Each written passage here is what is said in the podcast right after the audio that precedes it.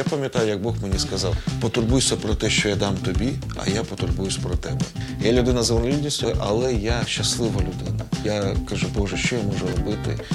І тоді одна людина мені каже: Ти відновився. Ти знаєш, як це відновитися. Ми будемо бачити людей з інвалідністю все частіше і частіше. Що треба знати і вміти, щоб бути хорошим середовищем для адаптації цих людей? Ми, як віруючі, ми завжди хочемо говорити. Почни слухати людину, що вона тобі буде казати. Більшість переживання травмуючої події люди фокусуються на тому, що це моя вина, чому я втратив кінцівку або щось пережив. Важливо побачити іншу людину, не накладати свої проекції, а дійсно бачити її, бачити її покликання, шлях, її світ. Чому це важливо? Бо в іншому можна побачити образ Бога.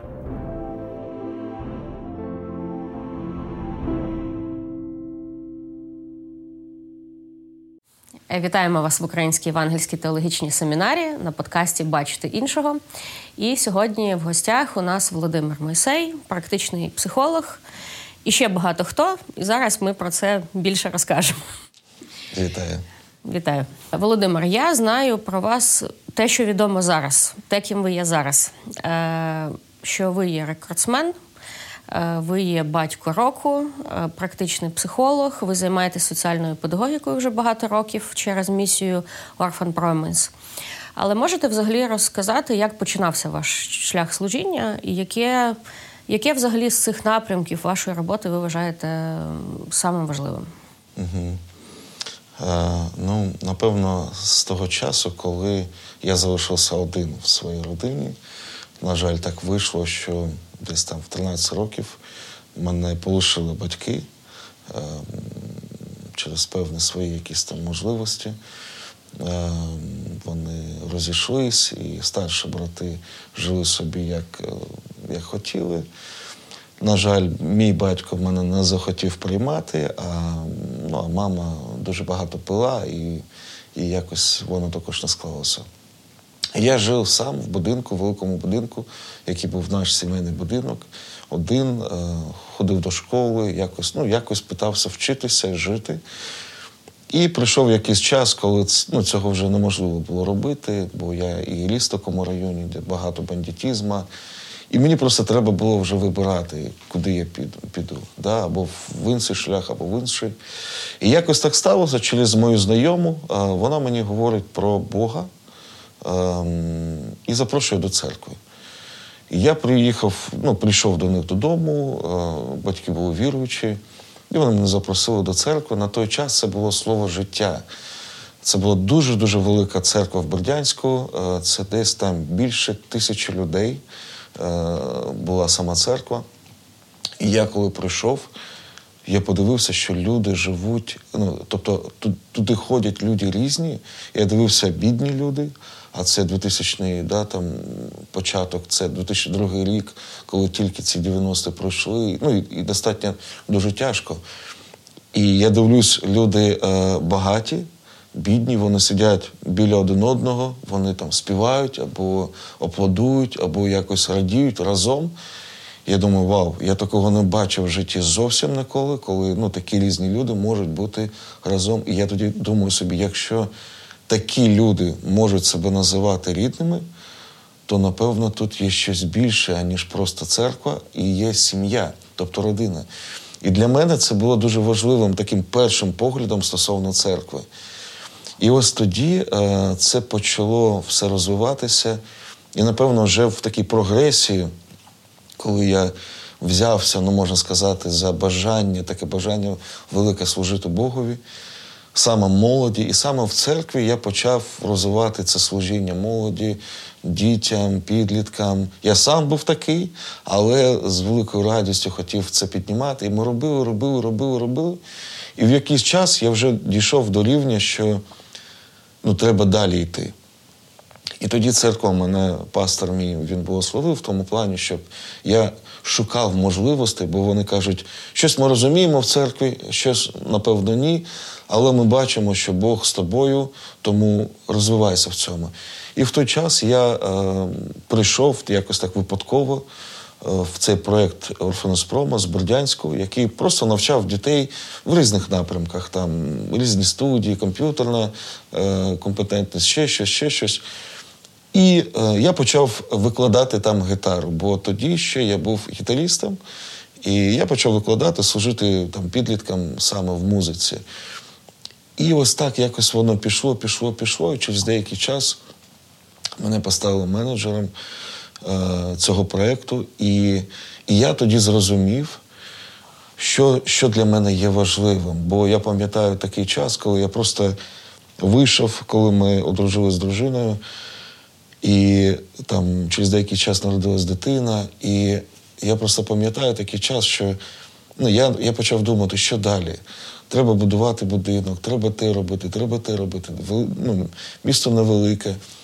І мене запрошували грати або там на круїзні лайнери е, гітарістам, це дуже крута оплата, або там ну, щось таке, але не вдома. А я молюсь, хочу бути вдома, бо ну і пастор мені каже: Вов, ну це ж там на півроку, дев'ять місяців, як твоя буде дружина, дитина, ти будеш полишати. І я тоді став молитися. І я пам'ятаю, ремонтую ну, в своєму будинку, там займаюся ремонтом, виходжу, і це день люди ходять. Я кажу, Боже, ну що мені робити? От я хочу от повністю віддатися, але я розумію, що треба гроші, треба можливості. І це такий був дуже переломний час. І я пам'ятаю, як Бог мені сказав, це було на рівні відчувань повністю таке відчуття, що весь всесвіт ну, до тебе заговорив, і твоя кожна клітинка ну, це відчула. Це не був якийсь голос окремий, це ти відчуваєш повністю. І ти точно розумієш, хто це говорить. Він сказав: потурбуйся про те, що я дам тобі, а я потурбуюсь про тебе. І буквально через неділю приїжджають е, керівники зі штатів, з Києва, і вони кажуть: от саме ти, ну, твоя родина, ми хочемо, щоб е, ви займалися цим служінням в Бердянську і розвивали його. І я тоді ну, я розумію, що це був Бог. Бо на початку я пам'ятаю, як я їхав там в інтернат, служив дітям, і ти їдеш на там, Т2, такий старий бусик, все розвалюється, кожний там 50 кілометрів ти підливаєш водички, щоб там ну, не закипів генератор, все таке інше. І ти розумієш, ну ось твоє життя. І ось така маленька зарплатня. А, ну, А треба жити. Але коли підійшла ця дівчинка, е, я пам'ятаю, і сказала: Володимире, дякуємо, що ви приходите до нас, до селіт, вона так і казала, і допомагаєте нам там пізнати Бога, почати поважати себе, все таке інше. Я думаю, Боже, ну і так хотілося це робити надалі. Тому е, Бог відкрив цю можливість, і, і це, напевно, є самим головнішим. Бо все інше, там, психологія, спорт, якісь інші напрямки, е, там, колись там музика була, ну і зараз там в іншому якомусь плані, різні різні штуки. Це більш для того, щоб піднімати Божу культуру в суспільстві і максимально е, да, на різних платформах говорити і свідчити.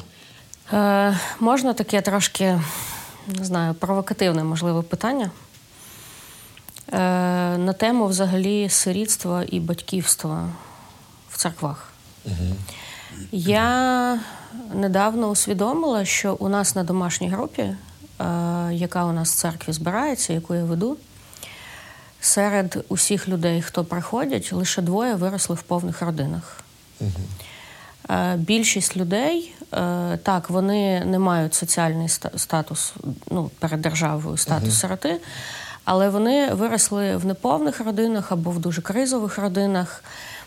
Е, і безумовно, це ну, впливає на їхнє ставлення до себе, до життя, на їхні психологічні потреби якісь. І в церкві дуже часто говорять, що ми родина, ми сім'я, ну навіть е, в деяких церковних спільнотах є така культура. Коли пасторів називають оце наш духовний батько, там, або ну, дружину пастора, це наша духовна мати. Е, але я бачила, що часто такі слова вони ведуть коли для людей ці слова мають більше значення, ніж для ну, пересічної людини в церкві, uh-huh. да, тому що вона має глибшу потребу, uh-huh. То використання таких слів вони потім ведуть до розчарування і до ще більшої зраненості, тому що ну, за ними не стоїть той сенс. Ну, Можуть люди в різний сенс просто вкладати це слів і це значення. От е, як би ви сказали, як церква взагалі може послужити людям, які мають певне відчуття сирітства в церкві? Не обов'язково, коли вони мали статус сироти, виросли в інтернатах, да, або були позбавлені батьків батьківських прав. А от ну, вирісли, можливо, з певним почуттям самотності, з певним почуттям, що ну, у них не було такого емоційного зв'язку з батьками. Так, цього дуже багато, і напевно, я ж як казав на початку, саме це мені також сподобалось в церкві. Але, на жаль, я знаю, е, бо сам це все проходив, як багато людей в цілому, там, служителів, вони ну, якось хотіли тобі допомогти, але не знали як. І там ну, там казали, там моя родина відкрита або ще щось, а в якийсь певний час чомусь вона не була відкрита, коли дійсно тобі було потрібно. Перше, е, звичайно, це ну, такий, я напевно скажу, да, такий дуже серйозний виклик сьогодні, в цілому, і якийсь час раніше, і, і напевно, що це буде да, викликом для нашої держави через повномасштабне вторгнення і все таке інше. Але перше, що хочу сказати, так, я цю категорію називаю соціальні сироти. Тобто, так, це сироти, які, на жаль, саме виросли зростали в неповних сім'ях або в сім'ях, які в цілому їм не займалися. І ми розуміємо, що це реальна, ну, це, це, це, це така реальна проблема в цілому для дітей, і тому в цілому ну, вони представлені життю більш як до вулиці. І вони, ну, це їхні батьки, це їхні друзі, це все їхнє. Але якщо ми говоримо в контексті соціального селіства, а не е, повного селіства, да, як сирота зі статусом, то я ну, перше можу сказати, що дуже класно працює да, там, молодіжна робота стосовно того, що ці підлітки, молодь або діти вони можуть бути загортовані в якусь таку працю. І бо вони хочуть щось віддавати, вони хочуть в чомусь бути задіяні, вони хочуть бути частиною. Бо я пам'ятаю, коли ми розвивали це, ще тоді раніше я я думаю, вау. На початку ну, ми розуміємо, люба молодь або підлітки приходять для того, щоб там поїсти печиво, там ще щось. І як це домашка або молодіжка без цього? І я сам такий був. Але коли я пам'ятаю, коли нас почали ну, якось ем, доєднувати до якоїсь там місії або якогось сенсу в якомусь направленні, це щось було більше. Але, на жаль, це деяких людей може е, ну, там, відтиснував там, в якісь інші напрямки. Але в цілому я побачив, що коли е, людина, ну тобто дитина, підліток, молодь, вона дотична до бачення церкви, і з, з нею ем, ну, до неї ставляться до як ну, окремого члена церкви, і для із, ну, можна сказати, як такого сильного механізму в цілому для церкви. Е, ці діти, молодь, вони ну, вони просто йдуть ну, максимально сильно. Тому це перше, на мій погляд, уникати таких ну, дуже серйозних висловів стосовно батьків або ще когось. Бо, на жаль, ми знаємо, і мій пастор він мені дав цей приклад. Але, на жаль, е, я знаю, що багато хлопців, дівчат, які були як я, в інших церков, де я знаю, вони не отримали це. Або коли це було, ну їм сказали якісь інші штуки. І я пам'ятаю, коли е, мені не було де жити, мій пастор, він мені сказав, Вов, приходь. Я прийшов і він дав мені е, місце, е, де спати. Е, це була спальня його з дружиною.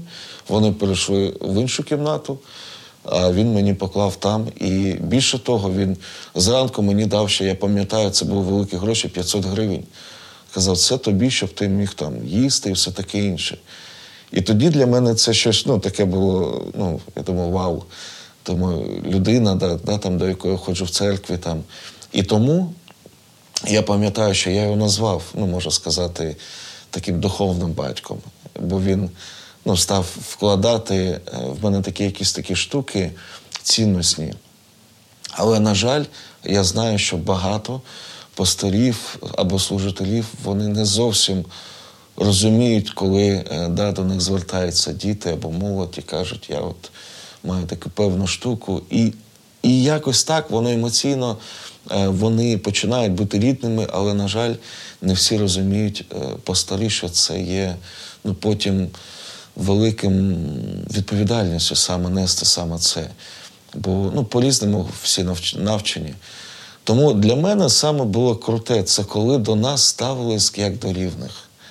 Е, до молоді. І я завжди, коли працював, і ми робили клуби, і робимо, і піднімаємо молодь. Навіть там молодих хлопців, дівчат, там, початківна частина е, молодіжі, там, де, молодіжі, да, там 12, 13, 14 років, ще підлітки хлопці. І вони, коли бачать, що я до них ставлюсь, там, кажу, ти лідер.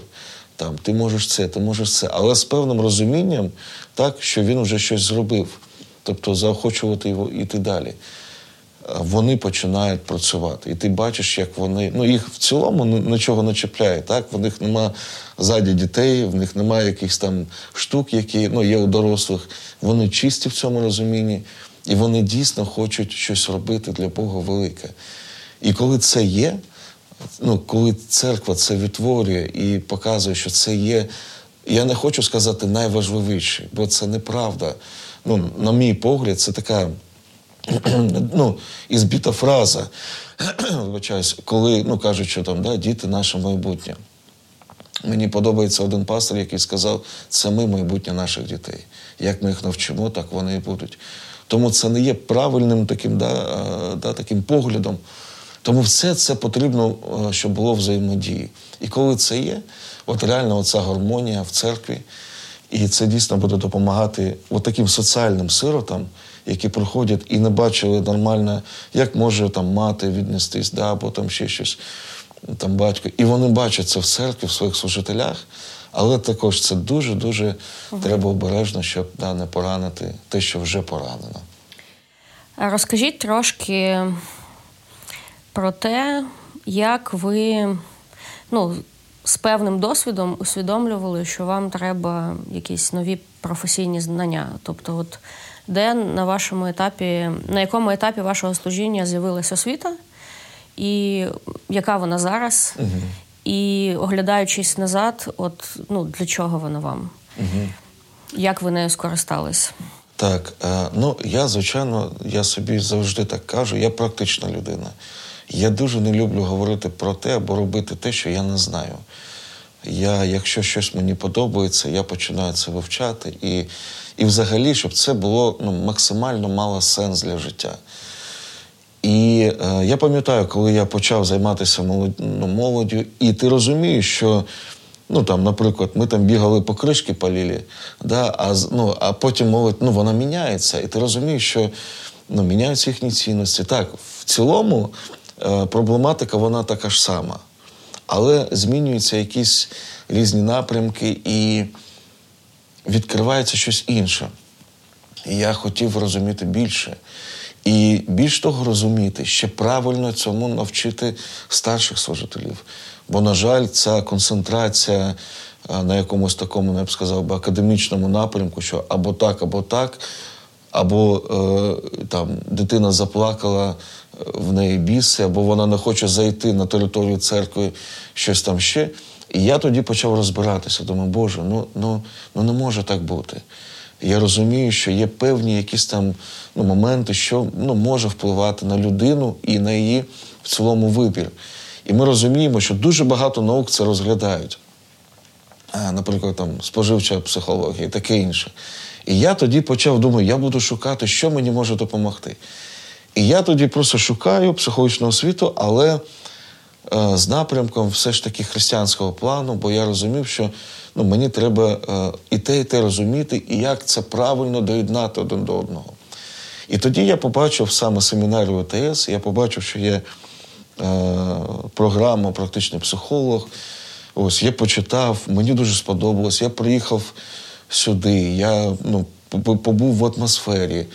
Е, ну, Я вже не пам'ятаю, це десь там, напевно, до 10 років, а можливо ще раніше. Ну, Це один з перших наборів, так, мабуть, був на Так, і, і я пам'ятаю, що я приїхав, я це побачив. Я побачив. Е, відношення.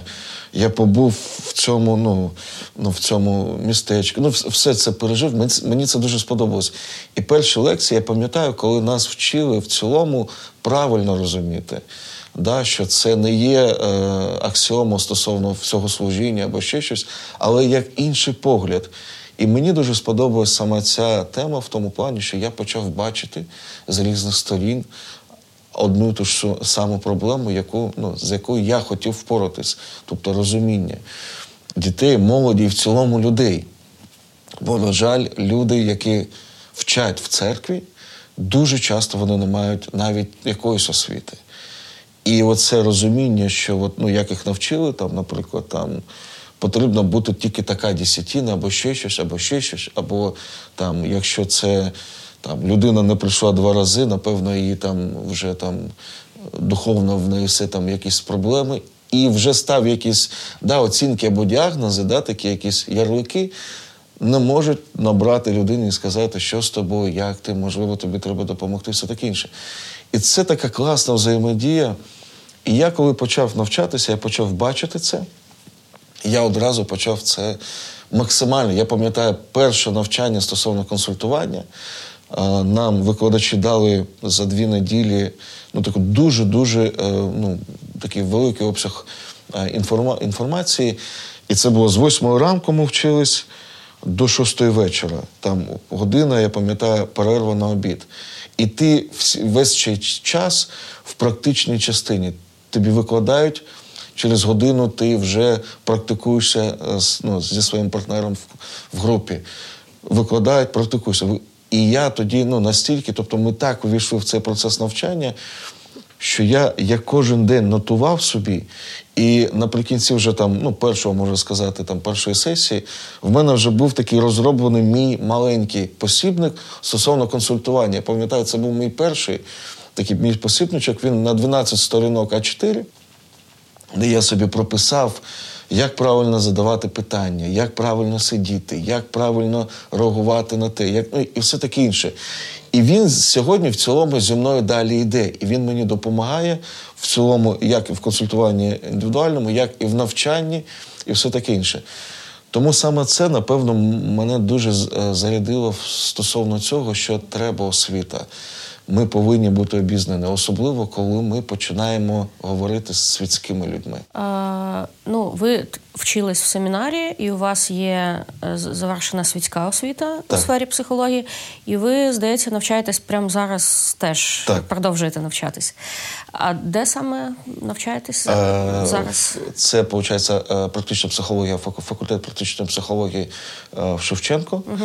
і також програма екзистенційного аналізу від Альфреда. Я думаю, що ви не раз чули в християнських колах про те, що ну, є така думка, що християнам не потрібно вивчати психологію і не потрібно там звертатись до психологів. Е, і дуже часто емоційні проблеми пояснюються або ну, бісами, як ви вже сказали. Uh-huh. Ну, в, в певних колах, в інших колах більше пояснюються ну, проблемою там ідолів в серці. Uh-huh. От е, як ви сформували свій світогляд? Що ви відповідаєте, коли uh-huh. таке чуєте?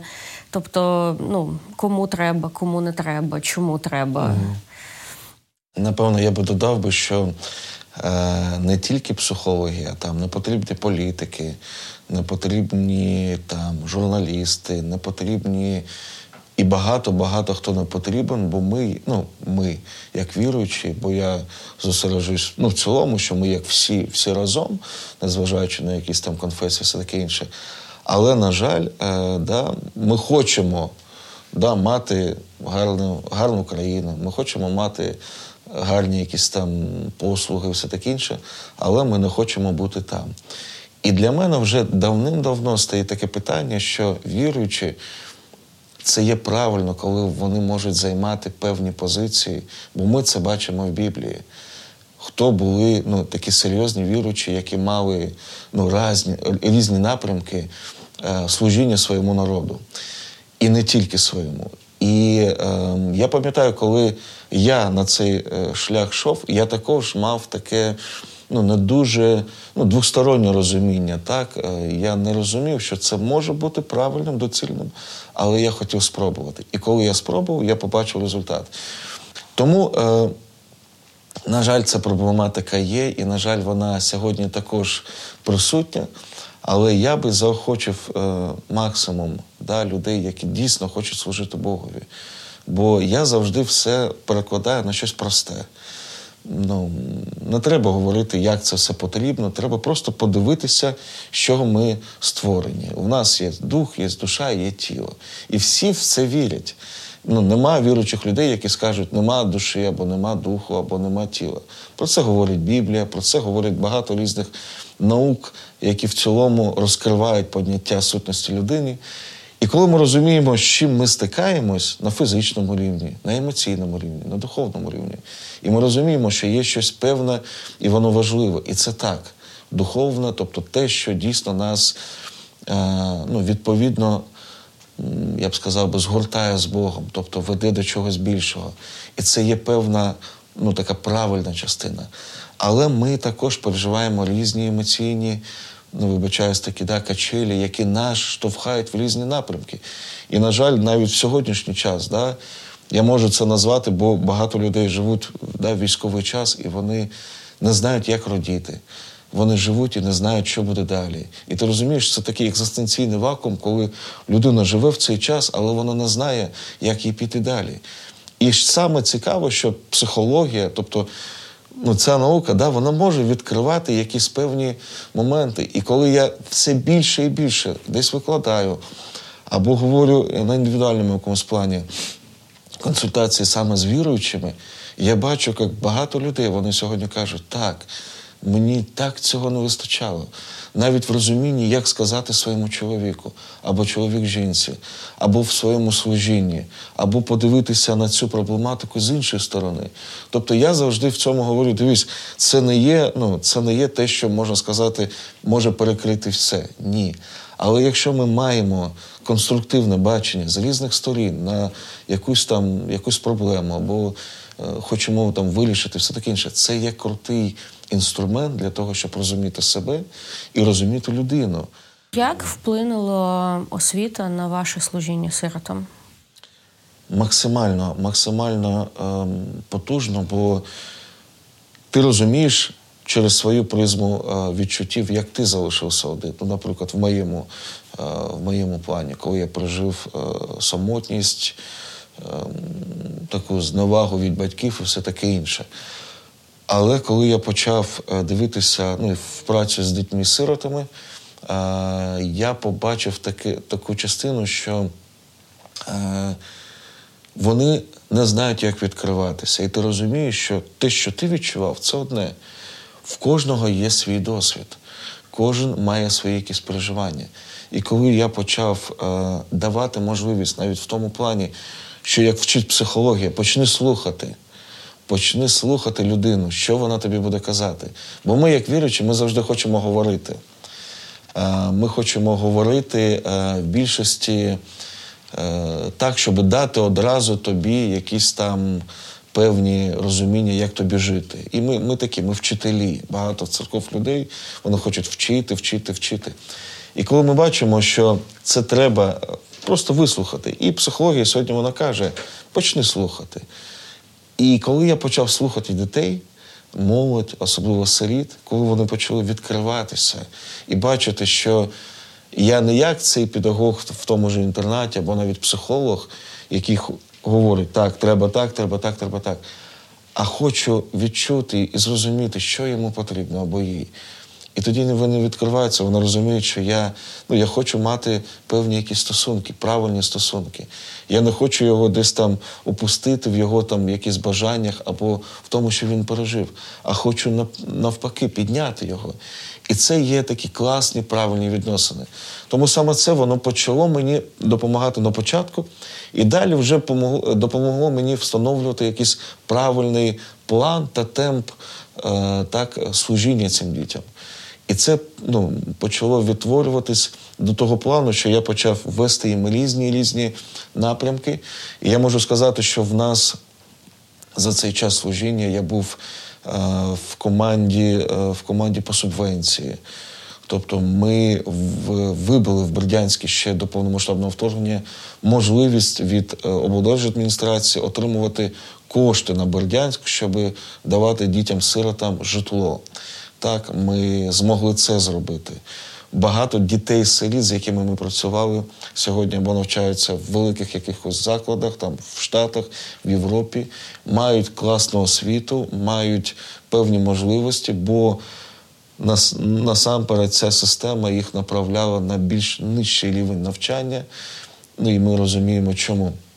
Тому, коли ми це почали розуміти, да, е, хлопці, дівчата, вони стали підніматися і так далі, і так далі, і так далі. Е, декілька років тому е, через ДТП ви стали людиною з інвалідністю. Угу. І наскільки мені відомо, на сьогоднішній день у вас є такий напрямок служіння вже інший це служіння військовим, які втратили кінцівки на війні. Можете трошки більше розповісти uh-huh, uh-huh. про це служіння? І, можливо, трошки показати людям, які хочуть служити в цьому напрямку, які є можливості, які є потреби. Так, да, п'ять років тому я пережив свою втрату і і також е, розуміння Бога, розуміння від, ну, відносин з Богом, які я мав, розуміння себе через призму да, психологічного погляду і бажання жити, і все таке інше, все в свою міру мені допомогло відновитися. Але, на жаль, я знаю і бачу, що дуже багато хлопців та дівчат, які переживають це, цей стан, на жаль, не можуть відновитися або не знають як. І, на жаль, сьогоднішня сфера е, да, там, реабілітаційних центрів е, світська, вона не зовсім працює, бо ми бачимо тільки якусь частину да, як цього айсберга. Тобто щось є, але в подальшому, як і хлопці йдуть назад вони не знають, як себе пристосувати до життя. І е, я подивився, що на повномасштабному вторгненні, коли ми вже виїхали з Бердянська, Бог дав мені е, слово ще раз е, дуже потужно, що я спас тебе тоді, щоб не втратити сьогодні. І для мене це був просто такий вибух емоцій, бо я розумів, що якщо я ну, був би з двома руками, я би пішов би воювати 100%.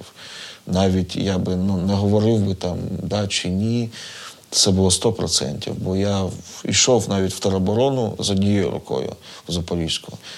Але просто хлопці мене ну, попросили, ну не треба, бо якщо ми будемо спасати, будемо, по-перше, своїх, ну, і там є певні нюанси. Ось тому я кажу, Боже, що я можу робити як чоловік, як людина, як е, ну от що я можу зробити? І тоді одна людина мені так сказала: каже, ти гарний варіант, ти вже спрацьований варіант. Я я, я кажу, що що це таке? Каже, ти відновився, ти знаєш, як це відновитися. І я пам'ятаю, коли я почав також навчатися ем, травмофокусуванню через ізраїльську практику і трішки з ними співпрацювати в деяких е, світських таких напрямків викладання там е, хлопцям, які вже переживають травму, травмуючу подію, або студентам, курсантам, що їх може очікувати в цілому, щоб вони розуміли, куди вони йдуть, на що вони вчаться. Я побачив, е, ну і вони мені кажуть, кажуть, дивись, освіта нам не потрібна, ми бачимо результат, що ти відновився. І я тоді е, почав це все переживати через себе, почав писати програму відновлення, почав е, більше в це вкладати, бо я розумію, як, на жаль, і діти, і, і цивільні люди через війну е, постраждали і отримали інвалідність різного напрямку. Так і, на жаль, ми розуміємо дуже багато військових. Тому я почав в цьому плані дивитися, думаю, Боже, якщо е, ти мене спас для того, щоб сьогодні надати цю можливість і бути прикладом в цьому, я тільки за. І я почав, я розробив собі тоді цю лямку, яка допомагала мені займатися спортом. Якась в цілому нема аналогів, і я її запатентував, щоб допомагати хлопцям з подібних ситуацій, допомагати безкоштовно отримувати ну, такі приладі, щоб вони могли навіть в звичайному житті щось там робити бо вона коштує там 2000 гривень. Тобто, це ну, в цілому кожна людина може собі це дозволити. Я зараз роз, ну, розвиваю цю програму і дуже скоро хочу її запатентувати. Та я дивлюсь, що в цілому проблема інвалідності, да, інклюзії, як, на жаль, хтось це ще каже, ну, в нашій країні вона стоїть на такому дуже ну, низькому рівні. Бо ще до війни, там і 14 рік, і в цілому. Ми розуміємо, що діти або люди з інвалідністю, які йшли в наше суспільство 18 років, їх з центрів е, просили виходити, і все. І Або ти живеш в якомусь геріатричному пансіонаті, і ти там вже вмираєш, і все таке інше. Ну тобто життя ніякого. І коли я сам це пережив, я я це відчував. Я відчував на собі, бо я розумів, куди я йду. Але я максимально, ну я б сказав би, згуртовувався в Бозі, в тому, що я роблю, щоб, щоб стати сильнішим. І сьогодні я бачу, як, на жаль, рік тому військові і багато турбили про це цивільних людей. Це наші герої, це наші молодчинки, це ще щось. Да, На сьогоднішній час це, на жаль, люди з інвалідністю. І щоб не так сказати, як в Америці е, кажуть, там, да, там thank you for service, і і пішли. Як просто привіт. Да, Бо ну, там військові вже кажуть, ну, нас це не чіпляє. Е, бо це така е, відбита фраза, да, що, типу, привіт і все. Але що б я сьогодні би да, пропонував, по-перше, е, подібним людям, як Біблія вчить стосовно, що ми повинні бути да, разом, і якщо хтось впаде, ти можеш підняти. І мені подобається, як е, Віктор Франкл в своєму е, позитивному напрямку він говорить: людині потрібна людина. І ми розуміємо, що ми, ну, ми повинні допомагати один одному. І якщо ми говоримо стосовно подібних людей, як їх відновлювати, допомагати, вперше за все їм потрібен час, коли ми можемо побути з ними. Це не є тільки якісь там напрямки психологічні або там відновлення фізичного якогось характеру, чи ще щось. Ця людина хоче подивитися на тебе і сказати, чи я робив це для чого? Підскажи мені, як мені жити далі.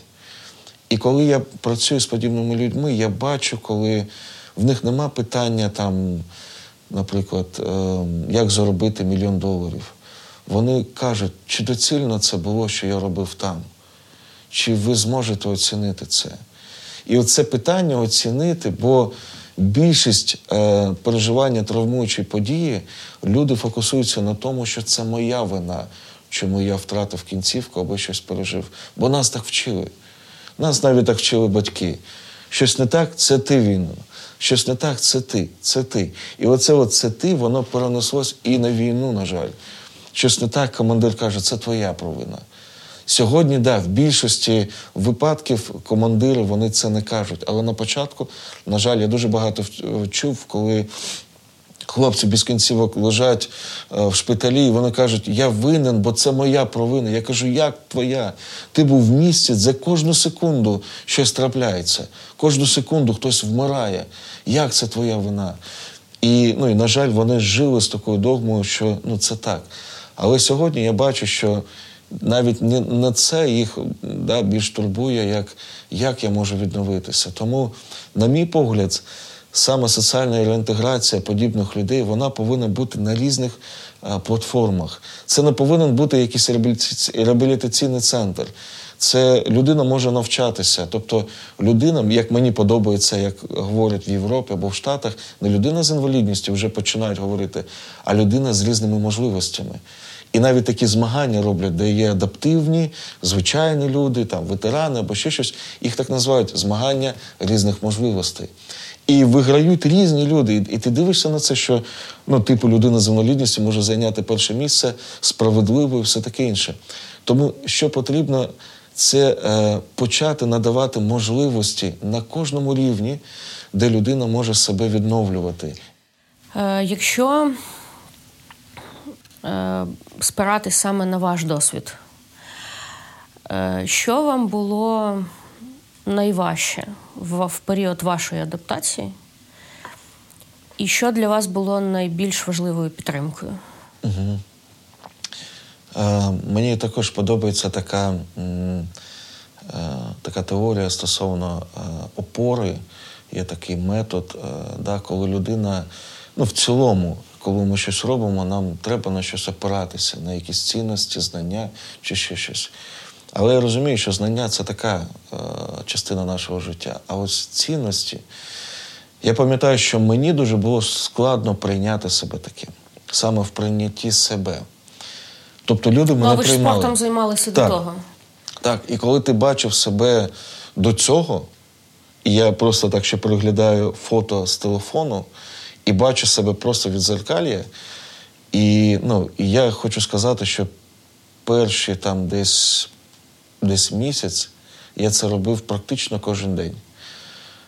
Я не знаю, чому я це робив. ем, Ну, в- якомусь плані я просто хотів прийняти та побачити. Іноді навіть я хоч, хотів побачити якесь чудо від Бога, що, типу, я проснусь і, е, да, і в мене відросте рука. Але кожен, кожен ранок я бачив, що цього нема, і я розумів, що треба якось жити. І е, перше, що мені було ну, дійсно найважче, це прийняти себе. Тобто, якщо там дружина, діти або там суспільство мене сприймало, то я розумів, з чим я с- стикнуся через якийсь час, бо я працював з дітками з інвалідністю і з людьми з інвалідністю до цього. І я розумію, що ну, ким я буду. Друге, що мені дало опору, е, і багато людей, особливо віруючих, кажуть мені, це Бог. Це Бог був твоєю опорою. Так, це був Бог, але в якому вигляді? Знаєте, я дуже часто ну, до цього ставлюсь, так я кажу, Боже, невже я був якийсь неправильний? Ні. Е, Те, що дало мені опору, це моя донька. Коли е, ще раніше до втрати, да, вона мені казала, там, папа, я хочу такого чоловіка, як ти. І вона сьогодні мені це каже, бо в нас є така практика, я її там беру на побачення, там раз на тиждень ми їдемо там в кафе, їй там купляю якусь там квіточку, там якусь іграшку. І ми з нею просто розмовляємо. Такий, ну, хочу дати ну, розуміння, як, як, який повинен бути чоловік в її житті. І е, я пам'ятаю, як ну, вона мені казала, там, папа, я хочу, щоб ти мене там е, передав чоловіку. Ну, навіть в такому віці, зараз їй 11 років, і вона це все вже розуміла, бо в цілому, да, ну, жили так, вона у нас завжди все знала, що в нас, да, що в нас трапляється, чи ще щось. Ось. І ну, їй дуже ну, їй подобалась історія нашої родини, ну, тобто з Анією, моєю дружиною, як це все було. Вона. І це стало для мене великою опорою в тому плані, що е, коли я, на жаль, пережив десь хвилин 10, напевно, такий стан, що ти не хочеш жити, ну просто ти бачиш. І ти розумієш, що ну, це життя, напевно, вже не буде таким яскравим, як воно було. І, напевно, ти вже ну, ніким не будеш. І ти розумієш, навіщо? Ну і перше, що приходить в голову, навіщо тоді жити? І е, Бог саме зробив тоді, як такі, знаєте, е, як пам'ятаєте, ще в радянські часи там відсвітлювали плівку, і, ти, і треба її закрити, да, щоб вона там побула, побула в темряві. І потім, я пам'ятаю, мій батько цим займався. Я маленький там відкрив ванну і багато плівки. І я дивлюсь там якісь там картиночки. А батько наругав мене каже, ні, закрий там, все таке інше. Але потім ти так розкриваєш і бачиш там, ну, от як сьогодні ми бачимо, але воно щось маленьке, але, але дуже цікаве на той час. І я бачу, як Бог мені показує ці пліночки мого життя і життя ну, подальше. Там, і це все, що я обіцяв, і воно йде. І я думаю, вау. Думаю, Боже, наскільки я був ну, неправильно подумав в тому плані, що ну, там, треба якось з життя піти там і все таке інше. І це було десь там в 10 такої слабкості, коли я, ну як людина, напевно, да, я поколібався вже в, в своєму житті. І саме це мені дало надію. І тому, коли я сьогодні працюю з подібними людьми, я завжди їх хочу навернути на те, що є твоєю опорою сьогодні. І багато людей, особливо невіруючих людей, які пережили в травму, травмою подію, я я їм завжди вчу їх. Я кажу: дивись, це подія, а події завжди закінчуються. Так, ми не можемо зробити так, щоб твоя рука або нога, або ще щось воно стало ну, такою, як було. Але ми можемо прийняти це як ресурс, тобто суперсилу. Ти можеш в цьому бути ще сильнішим. І саме на своєму прикладі я показую, що людина з однією рукою може встановлювати світові рекорди і може бути сильніше навіть людиною з двома руками, навіть в цьому спорті, або там в якихось там інших напрямках. Тому саме це, напевно, дало мені таку велику опору, а далі почало доєднуватись багато різних таких, я б сказав би, таких ніжок до стрільця, на які я міг опиратися для того, щоб далі, далі, далі йти. Це як така як дробинка, і ввести мене до якогось певного служіння і зараз. Е, Я думаю, що зараз ми будемо бачити на вулицях нашого міста і в наших професійних організаціях, різних спільнотах людей з інвалідністю все частіше і частіше. Можливо, зараз вони в більшій мірі ще перебувають в шпиталях, в реабілітаційних центрах, за кордоном часто на реабілітації, але їх все більше і більше буде от, ну, в звичайному житті. Е, Можете сказати такі, ну, навіть базові прості настанови, що треба знати і вміти людям е, в, в церкві, е, на роботі. Е, ну, в будь-якій спільноті, щоб бути хорошим середовищем для адаптації цих людей, угу. щоб ну, не говорити якісь дурниці, угу. не не робити якісь речі, які будуть ну, ще більше ранити. Угу. Як, скажімо, не приділяти цьому надмірної уваги, але і не ігнорувати. От просто як як сприяти? Ну, напевно, по-перше, е, я дуже часто чую, що говорять людина з обмеженими можливостями, або інвалід, або, або там колясочник, ну щось подібне. Uh-huh. І це такі ярлики, які, на жаль, ну, нас на, нас цьому вчили там в школі, в дитинстві, все таке інше. І це зараз переноситься також. То перше, я хочу ну, наголосити на цьому, що ну, є правильне поняття людина з інвалідністю. Тобто це особистість. І якщо ми подивимося на статистику світову, то третя країна світу могла би бути людей з інвалідністю більше 1 мільярда і 300 мільйонів людей. Це на всьому світі uh людей з інвалідністю. І зараз ця тенденція, на жаль, вона піднімається не тільки в Україні, а в інших країнах. Це перше. В Україні більше 5 мільйонів людей з інвалідністю, і ми розуміємо, що ця тенденція росте, бо більше п'яти. Більше п'яти. Е, бо деякі пишуть 3-4, е, але ми розуміємо, що соціальні установи, які це роблять, це не є е, ну, повною правдивостю, бо деякі такі штуки можна примножати. Да? І мені здається, що якщо ти сьогодні побачиш статистику, вона закрита. Е, реально закрита, бо, на жаль, е, ну, це питання закривають, бо розуміють, що це може надати великих питань. Тому перше, що би я би хотів би сказати, що треба відноситися як до себе. Е, коли ми розуміємо, що людина з інвалідністю, тобто втратою, тобто не народилася, а переживає якусь втрату подібну через війну або ще щось, ми розуміємо, що ця людина вона мала певні ресурси, певні можливості. Вона жила звичайним життям. Тому і до неї дуже важливо ставитись саме так. Тобто продовжувати ставитися. Бо я пам'ятаю, коли мені хотіли там допомагати на початку або ще щось. На кожному кроці, да? Так, я я розумію, що ну, мені це дуже дратувало, і я хотів навчитися. Бо, і ще раз хочу сказати, яка людина народила, народилася без руки, вона вже розуміє, що вона справляється однією рукою яка людина е, мала і втратила, це інший підхід, це інша інвалідність, це інше сприйняття. і тому інше. Тому саме в цьому плані дуже важливо до людини ставитись як не те, що втратила і нема, а як до того, що в тебе все є. І це дуже правильне розуміння, бо це може допомагати в цілому е, приймати подібних людей. Інше ну, в кожній людини є свої кордони. Да? І ми розуміємо, що є певна етика стосовно як заговорити, як там там підійти до візочка, там облокотитися чи ще щось. Багато таких от невербальних моментів вони ну, вони дратують людей з інвалідністю, бо ну, вони відчувають це своїми якимись кордонами. Тому завжди треба ну, питати. Чи можу я тобі допомогти? Або чи можу бути до тебе корисним, або чим би я би міг би до тебе да, допомогти, або щось в подібному плані. Це відкриває людину на те, що вона має певний вибір, чи да, чи ні. Якщо ні, все окей. Роби сам, все нормально. Тому, коли ми починаємо звертати надмірну увагу, як ви кажете, да, це дратує. Якщо ми не звертаємо увагу, да, люди починають себе обіцінювати, і вони кажуть, ну для чого я це воював. Тому саме, ну, на мій погляд, бо відновлення, яке я відчував, що мені допомогло. Зараз, щоб не входити в якісь там методи, там ще щось. Бо є багато професійних таких штук, коли ми саме йдемо до шпиталів.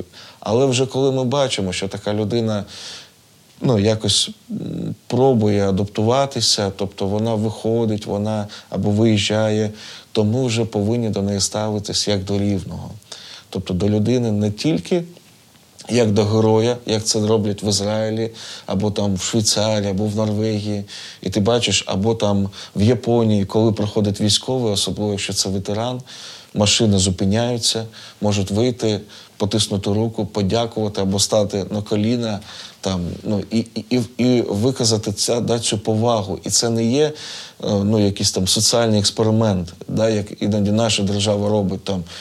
Е, підніміться всі, а ветерани сядуть. Да? І і мужик такий карамезний ветеран каже: Я не буду стояти, коли дівчина сидить. І, ну, ой, Навпаки, точніше, я не буду сидіти, коли дівчинка стоїть. І все таке інше. Тобто, це не є в нашій культурі.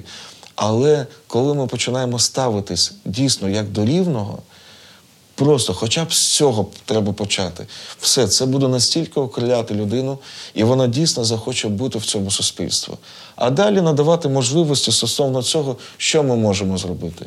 Певні е, да, якісь там платформи, де людина може розвиватися і вже більш цілісно жити в суспільстві. Я би хотіла задати питання про таку вашу прагматичну мрію.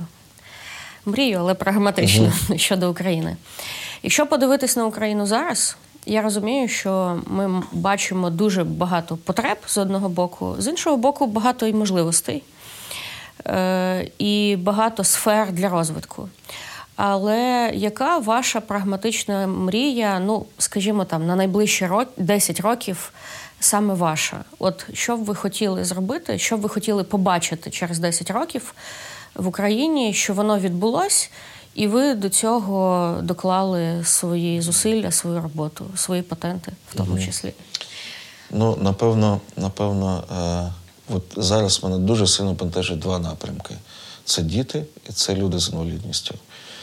Е, якщо ми говоримо про дітей, е, да, я би дуже хотів, щоб через цей час в нас не було інтернатів, в нас не було таких місць, де діти діти якось там живуть, і хтось там це, знаєте, така комунальна община, яка служить їм. Да, Я маю на увазі це виховання, там, де немає якихось там етичних норм, все таке інше, де діти переживають в якомусь неправильному розумінні себе. Я би хотів, щоб багато з'явилось прийомних батьків, патронатних сімей і все таке інше, будинків сімейного типу, де де люди почнуть да, приймати до себе дітей. І де ми дійсно скажемо, що ми країна, в якої нема сиріт. І це реально це моя дуже велика мрія. Ем, я багато для цього робив і і роблю, і буду робити, щоб наголошувати в церквах, особливо в церквах, що ми маємо певну відповідальність перед Богом навіть в Біблії стосовно того, хто такі сироти, е, або що таке сиротство стосовно Біблії. Друге це розуміння адаптивного життя. Бо я сам да, я став людиною з інвалідністю, але я завжди кажу так: я людина з інвалідністю, але я щаслива людина, бо я це вже пережив. І напевно, ця адаптивна штука е, для мене дуже важлива в різних сферах, в спорті. Мені дуже би хотілося, щоб це було не просто паралімпійські ігри або ще щось, де є багато різних класифікацій, і, на жаль, ну, все дуже-дуже суб'єктивно стосовно там якогось напрямку спорту. Бо, на жаль, люди різні, подобається різний спорт і ем, в цілому різне життя. Тому я би дуже хотів, щоб е, наше розуміння стосовно інклюзії, підходу да, до до адаптивного напрямку, вона була саме адаптована, а не пара, як сьогодні кажуть. Mm-hmm. Для того, щоб людина вона відчувала себе ну, повною такою людиною, як вона була або є, і все таке інше. Але для для цього треба змінювати дуже багато і в міністерстві, і освіти, і е, в медицині, і в спортивному напрямку, все таке інше. Але це було б дуже дуже потужно, коли ми можемо бачити, як в Європі, коли ти йдеш, і це так класно дивиться, що хлопець на візочку, його везе дружина, поряд ідуть діти, і в них нема питання, що він на візочку, а вона ходить. Або навпаки. І ти бачиш, що люди бачать в людині людину, а не статус певний, а не те, що він там. Там якась там внішня частина чи ще щось. Тобто вони бачать людину, з якою вони хочуть бути. І от це мені дуже подобається. Е, і я дивлюсь на це і думаю, вау, Бо сьогодні це є, да, на жаль, великою проблемою та викликом для нас.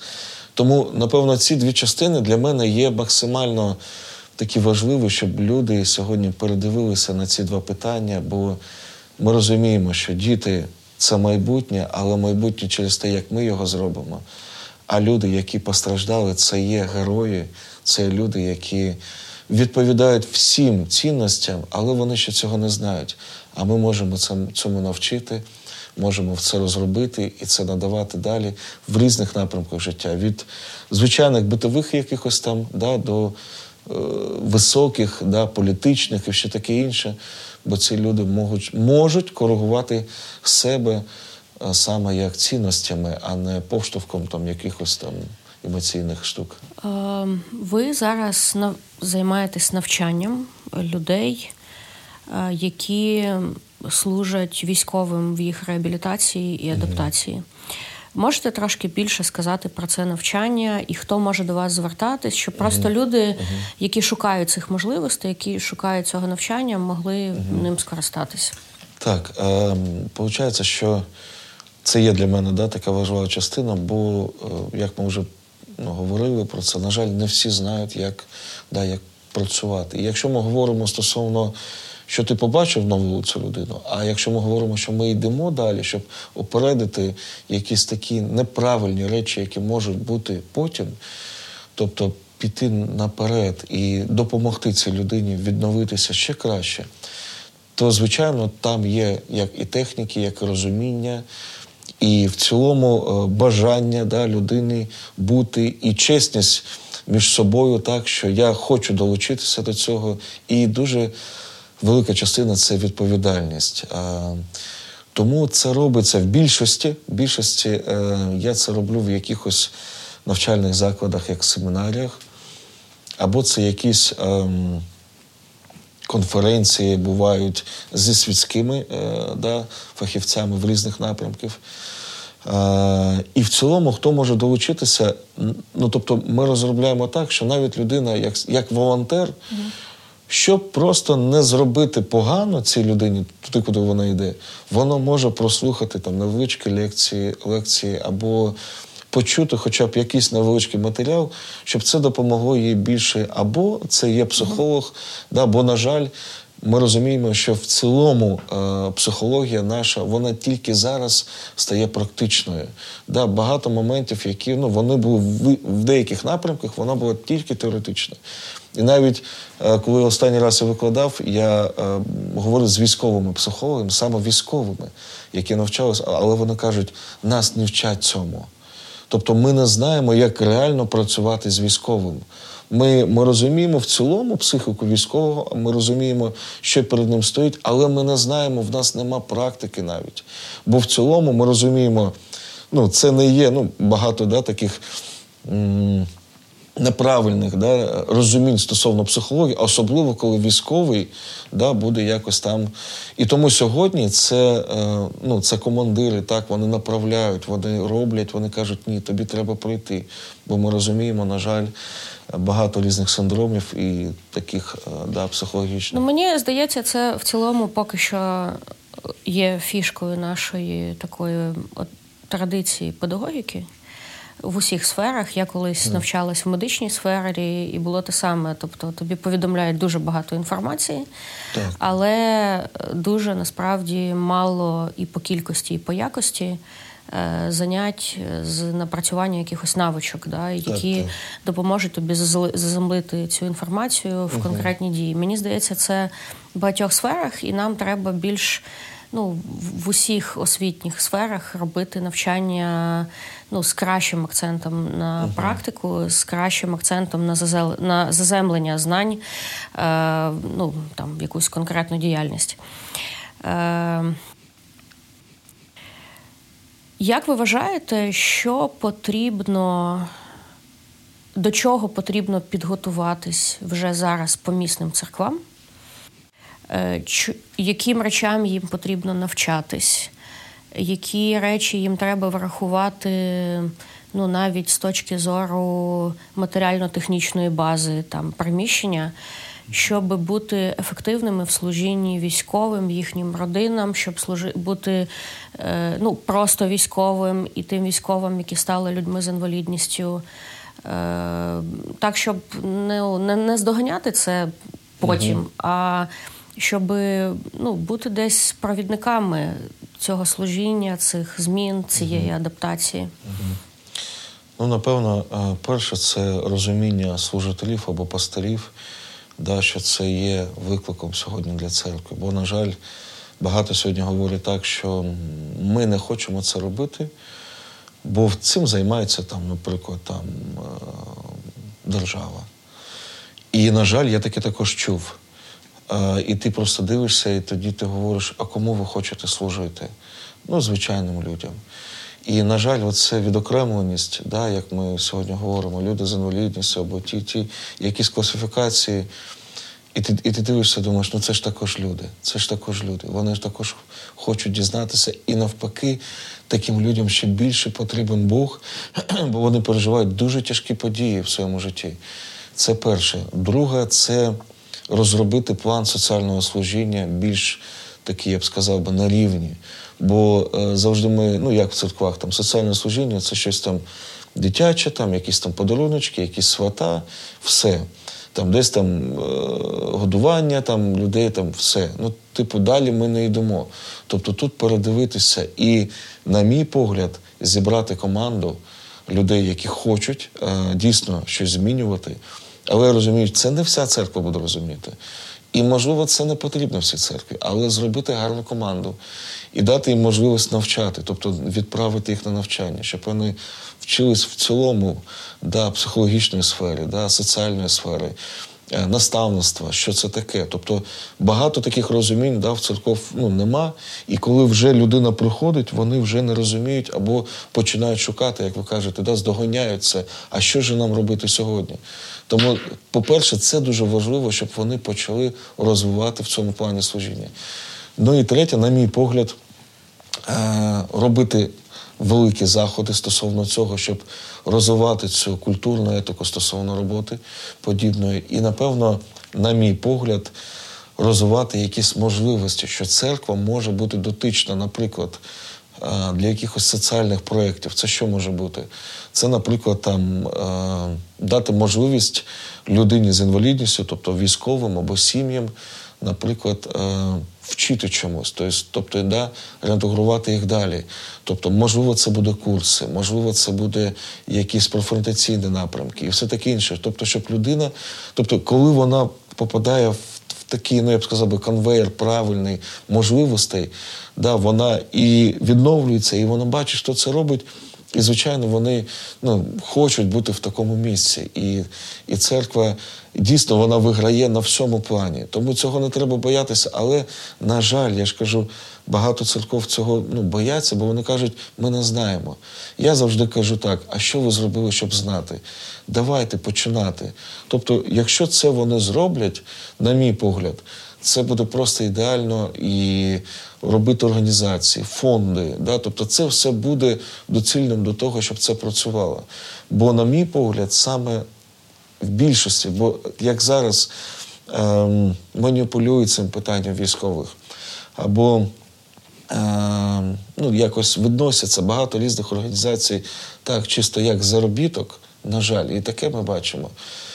То ми дивимося, розуміємо, що в церкві ну, цього не буде. І в більшості це буде докладатися максимум зусиль, щоб людина стала в суспільстві да, на свої можливості. Тому якщо це все відтворити, е, да, от в, в цих пунктах соціальне служіння, навчати, зробити команду, навчати в цілому церкву, щоб було хоча б якесь розуміння.